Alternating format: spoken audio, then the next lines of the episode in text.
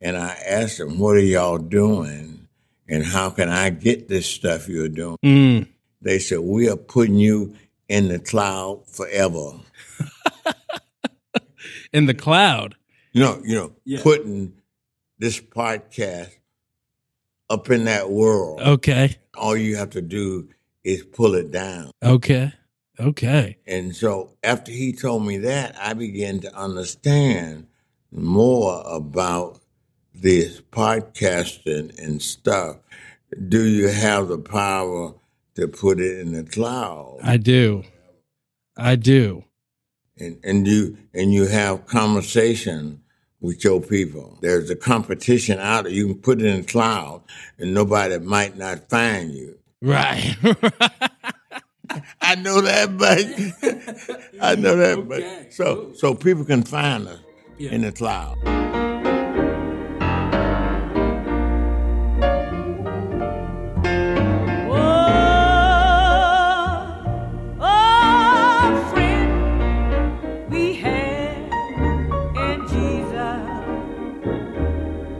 Grace and peace. You're listening to United We Pray. Taking racial struggles to the throne of grace, United We Pray is a podcast about racial divisions in churches. I'm one of the hosts, Isaac Adams. Our co host, Trillia Newbell, couldn't be here uh, with us today. And today is a special day. It is the 50th anniversary of Martin Luther King Jr.'s death. Uh, April 4th, 2018. He was killed April 4th, 1968. And today I have as a guest on the show Dr. John Perkins. Uh, it is such an honor to have you on the show, Dr. Perkins. Uh, you're a leading civil rights activist today. You're an author. You just had a new book come out called One Blood, and you're the founder of the Christian Community Development Association. And before I even get started introing you more, um, I just want to say I can't think of a better day to interview you on. Uh, and it is an honor to have you, brother. It's it's an honor to be here with you. Thank you, brother. Dr. Perkins, let me just tell uh, our listeners a little bit about you, but I'm going to say it as if I'm talking with you and we're just having a conversation. You were born in 1930 in Mississippi. Uh, your mother died from starvation when you were seven months old, and you were abandoned by your father. You were raised, by- raised by your sharecropping grandparents on a southern plantation. You fled Mississippi in 1947 after your brother was fatally shot uh, by a white police officer. The officer said he was talking too loud. Your brother Clyde was 12 years older than you and a recently returned decorated World War II veteran. Uh, you tell more about this heartbreaking story in the first chapter of your first book, Let Justice Roll Down. You fled Mississippi in fear of your life, and 10 years after this shooting, your son Spencer invited you to church, and you were converted to Christianity in 1957. Praise the Lord. Uh, you led voter registration efforts in 1964. You worked for school desegregation in 1967, and you were in prison and tortured by a sheriff state police in a Mississippi jail in 1970. Uh, you've been married for 40, 56 years. You've led demonstrations and filed lawsuits on behalf of blacks on issues of equal pay, hiring practices, and poor treatment of inmates. Yet, despite being ambushed, despite being beaten, you've remained determined to seek justice and reconciliation based in Christ's redemptive work. So, you've had a lot of jobs. You've been a janitor, a welder, an equipment designer, a Bible teacher, civil rights activist, a community developer, and an author. And you say you want to devote the rest of your life to biblical reconciliation. Is that right? That's right. Amen. Uh, I just want to uh, pause and thank you again. I know so many people who have been blessed by your ministry. Uh, First Timothy five talks about uh, it's really instruction to yo- instructions to young men on how to treat other people in the church, treat young sisters, uh, treat young women as sisters with all purity, older women as mothers, and older men as you would a father. And uh, Dr. Perkins, you're 87 years old, and I just want to thank you and honor you uh, from a younger man. You were just talking about the younger generation as a father in this battle, uh, as a as a hero, uh, and I know I know you kind of grimace with that title, but I want to honor you that way. Um, my my biological sister and sister in the faith, Esther Adams, uh, she in college uh, came to do work with you with your organization. Another sister I know, Kristen Jameson in the faith, who's listening to this show, was so appreciative of you. So just know, uh, so many people are grateful for your ministry and work, uh, brother. And I wanted to say that on the front end. So let me hop in some questions, and then we will uh, we'll hop into some prayer. So, Doctor Doctor Perkins, you've said in many ways our nation appears to be more divided and hateful than ever. You said that in your book, Dream with Me. And you said, not since the civil rights movement of the, six, of the 60s has our country been this vigorously engaged in the reconciliation conversation. And we're at, we're at an event right now, and the occasion for this event is Martin Luther King Jr.'s assassination. So here's my first question for you What was it like when Martin Luther King was shot? What was what was happening? Who were you with? Describe that for me. Well, I was at a a rural school. I had the privilege of going back to Mississippi to live, began my life work in 1960. That was the uh, Rosa Parks probably in 56 uh, or so, 57, kicked off the whole civil rights movement. In Mississippi, there was Emmett Till about a year or so later. Those was the foundation people in which they discovered Martin Luther King, a young uh, PhD working on it uh, from Boston University, had just come to Montgomery to pastor a sort of a, what you would have called the middlest of the middle class church in the capital city of Alabama. Mm. And they had had a, a very active uh, uh, pastor who had been a really a groundbreaker in the early civil rights movement. But he wasn't as, he brought him a long way, but he wasn't educated. And so they got it as Martin was. So they found this young guy to come to that church. Mm. And it coincided with uh, uh, Rosa Parks resistance uh, movement.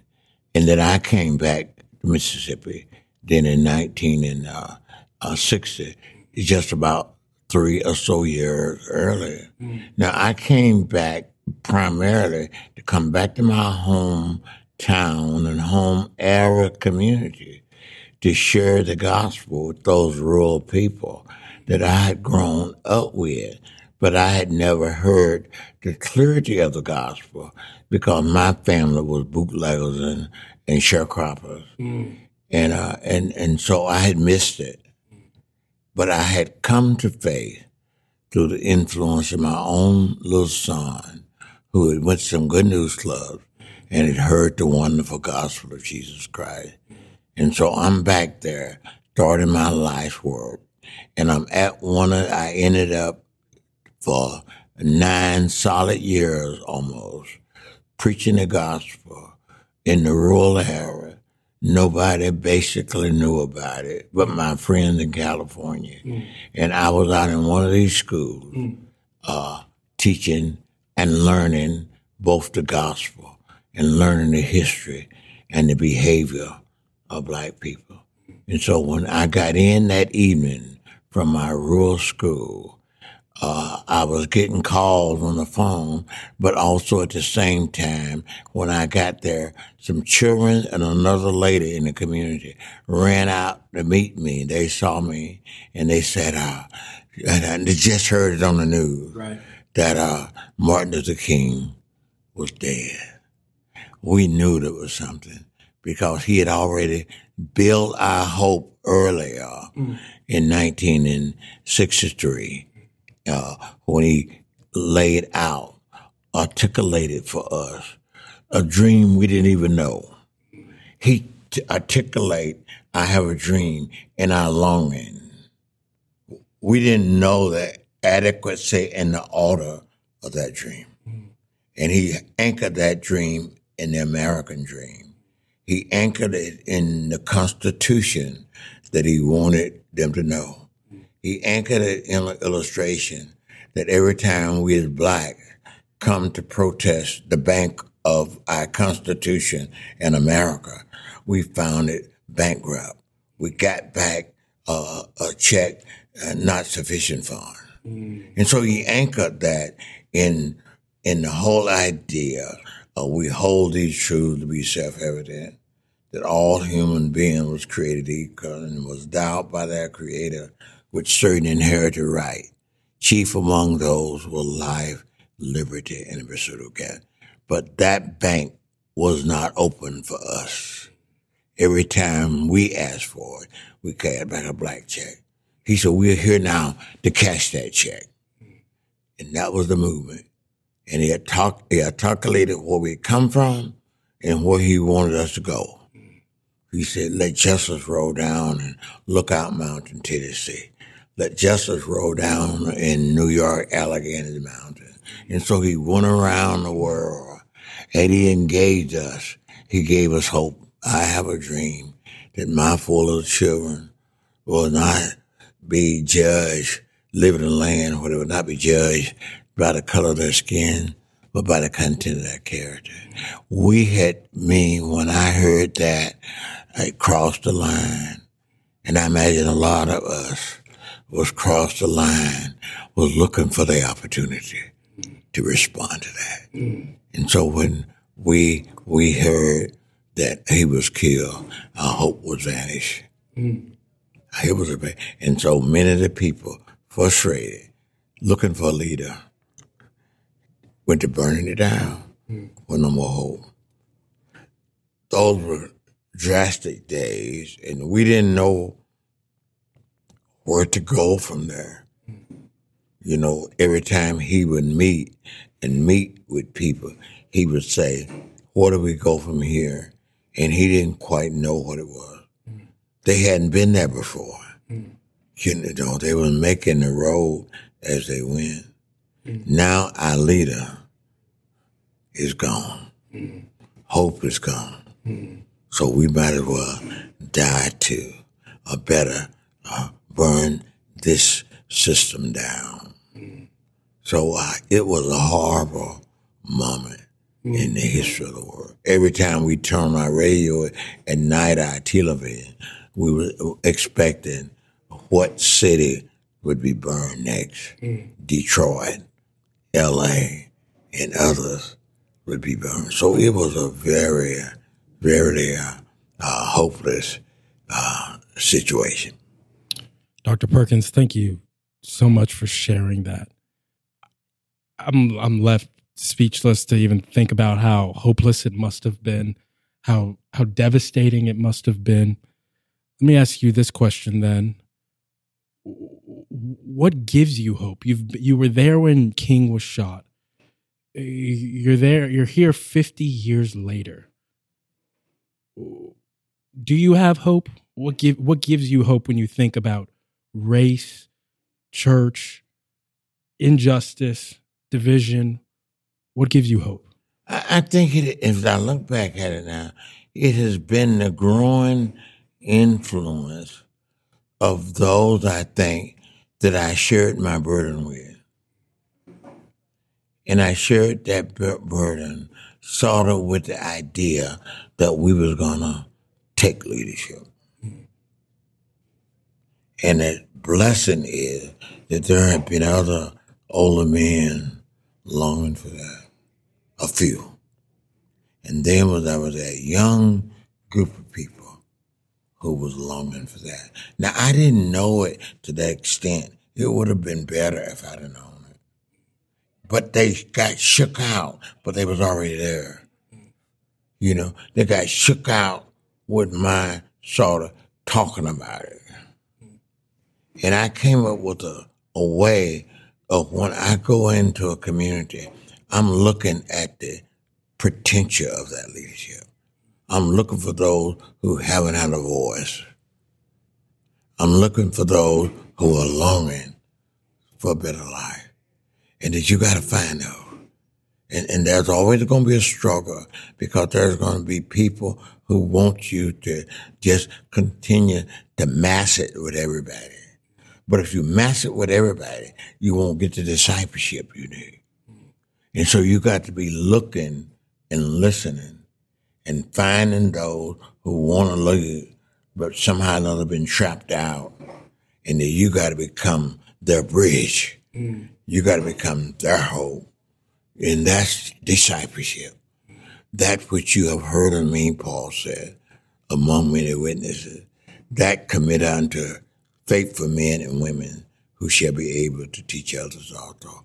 And when Paul went into that region where Timothy was a boy, then he discovered that young guy with possibilities. Hmm. And that's what I do. That's what I do. And that's what makes now, at the end of my life, so powerful to see young men like you hmm. taking up the foundational stuff of prayer. Prayer is where we begin. Prayer is what we continue.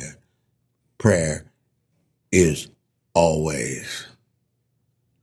Prayer is before, after, doing it, starting over, because prayer is listening for the will of God. Prayer is listening for the call of God. Prayer is listening for the direction of God. And so prayer is what we go on the pilgrim with. We are pilgrims hmm. listening for the will of God. Hmm. We are listening for Psalm 23 to be fulfilled in our life. This Lord is my shepherd, I shall not want. He maketh me, He leadeth me, He prepares a table before me. This is the Lord's prayer here, that His kingdom would come, that His will be done on earth as it is in heaven. Amen. Amen. Thank. So what gives you hope in some senses, you had people who were older than you who you could look to, and then you see people younger than you who have the potential to carry this work forward by God's grace. Thank you for sharing that. You've done a lot of activist work, Dr. Perkins. Uh, you started the Christian Community Developers Association, which exists to inspire and train and connect Christians who seek to bear witness to the kingdom of God by reclaiming and re- restoring under resourced under resourced communities. How has prayer factored into your work despite all the hardship you've known? How is prayer factored into it? I think it pra- practiced in because the bu- the problem was so much greater than the resources. And you said, like Abraham Lincoln, they asked him during the war. Uh, he says the burden of leading a nation in a time of crisis drives you to prayer. The problems are bigger than human resources can bear. I think that has been conscious and unconsciously in my life. That the problem has been, I said this afternoon, is that we gotta stay in the pain of the people with pain, and that's where passion is at. Passion is you sharing their pain and undeserved suffering, or when you take on suffering of others, it become vicarious. It become redemptive. It become redemptive. Martin said that. Martin saw that. Undeserved suffering become vicarious. And that was Jesus' suffering for us. Because he suffered, he then could lift us out of that suffering. We have not a high priest who could not be touched with the feeling of our infirmity, mm. but within all point suffered as we suffered here on earth. He was taught the God from heaven obedient by the things that he suffered. And so we have to look at suffering as a virtue, not as evil. And that's why I think we make a mistake sometimes prosperity theology. Mm. I know what they are saying. I know what they're saying. I can even respect what they are saying. Mm. But when you but when you want it for just yourself, you missed it. Mm. You want it for just yourself, you missed it. What you wish that people would do uh, for you. Wish that same thing for them. Enter into the collectiveness of a neighborhood, a family, a community, a state, a nation. Uh, let's try to love God with all our heart. Let's try to love our neighbor, and you'll find yourself growing in that love. Mm, amen. Mm. Before we pray, Dr. Perkins, one last question. You've written a book that came out yesterday, April 3rd, One Blood. I'm going to ask you to sign my copy, but uh, uh, before you do, um, it's it's a kind of your final manifesto to the church about race. What incur for Christians listening to this who are trying to think about race, think about prayer, think about divisions, think about injustices, thinking about what they can do, thinking about what they can't do. What encouragements, what final encouragements do you have? What final? I'm getting encouraged really by uh, One Blood, and that's why I written it. Uh, Jesus said to both Mary and to Joseph, they should call the name Jesus, for he shall save his people from their sin. Can't nothing wash away our sin but the blood of Jesus. And Jesus had the blood of the human race. That's wh- what the genealogy is about. He had the blood of Adam. He had the blood of Seth. He had the blood of Ruth. He had the blood of the prostitute. He has the blood. What can wash away my sin? Nothing but the blood of Jesus. I'm trying to put redemptiveness back at the center of our redemption. I'm trying to put the gospel back at the center. You can't get there without repenting and getting your sins forgiven. Sin in its final analysis is against God.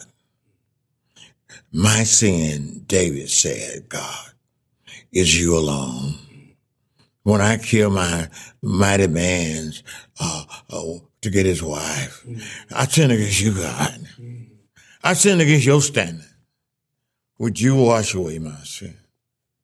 Would you forgive me? And so David wrote the prayer book in the Bible.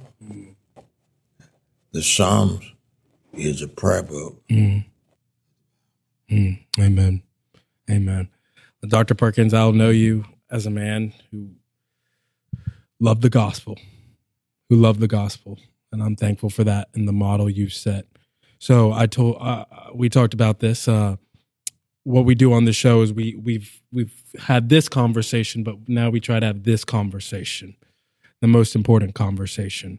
So I'd love to invite you to pray. Uh, typically, we pray for at least two to three minutes, but you pray for however long you want. Um, but pray for us, uh, please, Dr. Perkins, as as you think about One Blood, as you think about your life's work. Would you pray for us and encourage us? And after you pray, I'll pray, uh, and then we'll be done there. Father, we come to you. We come to you to celebrate a life spent, not a long life, but he himself said, it's not the matter of the time that you live. It's the effect of what you do during that lifetime. And so, Lord, we thank you for that. We thank you that we're coming to another 50 years. And that we see things uh, change a lot, but many things have not changed. Mm-hmm. And so, Lord, we pray that you would give us the wisdom to serve you in this coming generation. That we can say at the end of our life, we served our generation. We did what we could with what you gave us, and that's all you demand of us.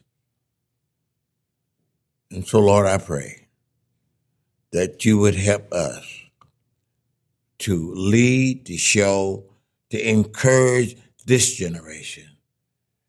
That which we have learned and heard of you in time past. Oh Lord, help us to share it with this generation. And Lord, may that we could make that church reflect your kingdom.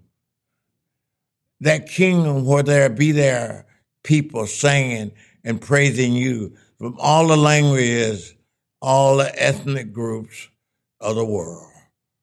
And they would be singing in harmony to that one God, that creative God, that we would be reconciled, that we would get there together, black, white, Jews and Gentiles, all of those children of the world. So guide our footsteps as we go back from Memphis, back to our neighborhoods, back to our community, uh, that we would do even as Martin said, that we would go back to our home, Lookout Mountain, Tennessee, Mississippi, Alabama, California, and Lord, that we would pray that your kingdom would come, that your will would be done here on earth as it is in heaven. We ask all this in Jesus' precious and holy name. Amen. Amen. Father, I thank you for this dear brother, John Perkins. Father, I thank you for his son, Spencer, for how Spencer brought the gospel to him. Lord, we thank you for Dr. King. We thank you for Martin Luther King Jr., Lord, his work, his legacy of love. Father, we realize that he would be Dr. Perkins' age even today, Lord. We realize that you're sovereign over all things. Father, I pray that John's legacy would live on of this love for your gospel that shows up in our actions, that is seen in loving others, that is seen in responding to hate and love, that is seen in forbearing, that is seen in forgiving, Lord, that is seen in speaking the truth. Lord, give us this kind of love.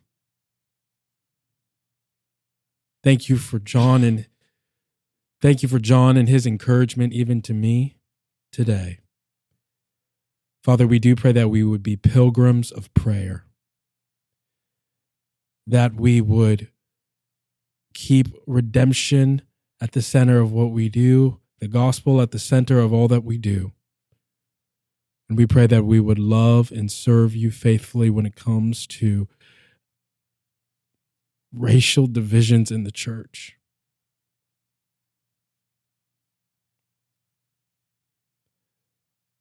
Father, we pray because as John, our brother, has reminded us, the problems are greater than our resources. They are more than we can bear, but they're not more than you can bear. That is our hope.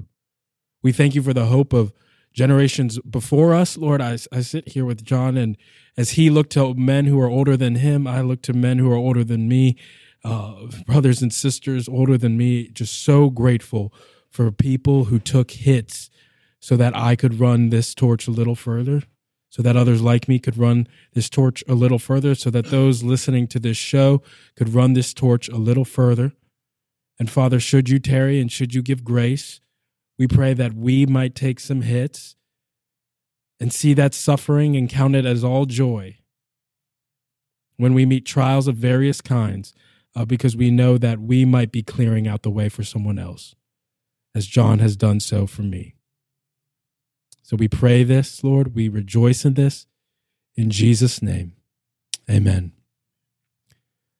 John, thank you so much for being on the show. It's a joy to. I, I, I sit here and meditate and listen. I think we were supposed to do this earlier. I think it was providentially that we got a chance to, me personal, to experience some of this and then be able to get together Yeah. at this time. You know, I I think it, it's a little bit more solid. I think so too. I was thinking, you know, yesterday we uh, we were so for our listeners we were supposed to record yesterday, April third, and I was and uh, Corinne's even here laughing, who is helping and assisting us. She works with the Ethics and Religious Liberties Commission. Shout out to Corinne. Um, and we were running around, and we the schedule didn't work. But I, then I thought of God's sovereignty that fifty years to the day we're sitting here in Memphis, uh, April fourth, two thousand eighteen we've experienced some of the conference. You've spoken. Uh, I've I've spoken, did poetry, and we're sitting here now, swimming in the content and having the chance to meditate on all that the Lord has done, is doing, and we pray will do. So we pray for that. I want to thank all of our listeners for joining us. Of course, we miss Trillia. We're glad to have Dr. Perkins here on the show. You can find more information uh, about PrayPod at our website, United We Pray. Uh, you can go to our website, praypod.com. You can follow us on Twitter at PrayPod. Uh, just a couple resources to recommend of uh, Dr. Perkins. You can get his first book, Let Justice Roll Down. He wrote that in 1967, the year before Dr. King was shot. Uh, you can get his one of his memoirs, Dream with Me. I'm reading that right now, and then just convicted and challenged. And I've only made it through a few pages of the book, brother. Thank you for that book. And then his book, One Blood, just came out uh, April 3rd. So you can look for those resources. We'll have a profile uh, on Dr. Perkins' uh, life linked to in the show notes. Uh, and as always, you can email us at praypod at gmail.com. If you've appreciated this show, uh, please rate and review us on iTunes, share our show with a friend. Uh, and do pray for Dr. Perkins and his ministry as he tours uh, the rest of the states as he goes around the world, uh, speaking, uh, traveling, and delivering this message. Um, we, we're, I'm just so grateful for this time with you. I count it a privilege and an honor. So thank you again for that honor, brother. It's good to have you. Thank you, Doc. Thank you. The static comes alive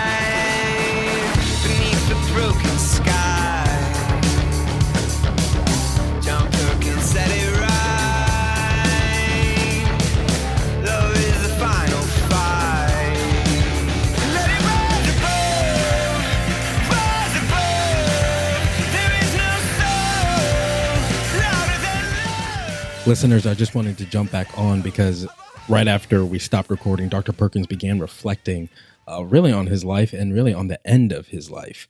Uh, it's no secret to Dr. Perkins that he's older, that uh, just given the natural course of things, that he does not have much time left on his race. And as he was reflecting on this, he likened his life to Paul's, uh, specifically Paul in Acts 20, when Paul is really reflecting on the end of his ministry, or at least how his ministry might end. Uh, and he's saying goodbye to the elders of the church at Ephesus. So I just want to read some of Acts 20 uh, and just let you listen to Dr. Perkins as he reflects on some of this because it just seemed to line up uh, so well. So, Acts chapter 20, starting in verse 17. From Miletus, Paul sent to Ephesus for the elders of the church. When they arrived, he said to them, You know how I lived the whole time I was with you, from the first day I came into the province of Asia.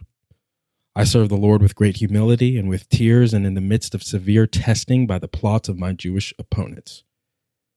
You know that I have not hesitated to preach anything that would be helpful to you, but have taught you to but have taught you publicly and from house to house. I have declared to both Jews and Greeks that they must turn to God in repentance and have faith in our Lord Jesus. And now, compelled by the Spirit, I am going to Jerusalem, not knowing what will happen to me there. I only know that in every city the Holy Spirit warns me that prison and hardships are facing me. However, I consider my life worth nothing to me. My only aim is to finish the race and complete the task the Lord Jesus has given me the task of testifying to the good news of God's grace. And then you hop down to verse 36. When Paul had finished speaking, he knelt down with all of them, the elders of the church at Ephesus, and prayed The elders wept as they embraced him and kissed him. What grieved them was his statement that they would never see his face again. Then they accompanied him to the ship. What I love about uh, this passage is just how eerily it does smell of Dr. Perkins' ministry, uh, how he served the Lord with great humility and with tears, and in the midst of severe testing, how he how he preached both to blacks and whites, how he how he how he did not count his life as anything to him, but only aim to finish the race and complete the task. So I thought you would be encouraged by Dr. Perkins as he reflects on finishing his race. Here are his words as he's reflecting on that. Grace and peace. uh, on that journey to Rome, and he stopped by. You remember that uh, the church of Ephesus, and Ephesus is not on the sea, and so he was going from Caesarea on the sea, and they was going to Rome, hmm.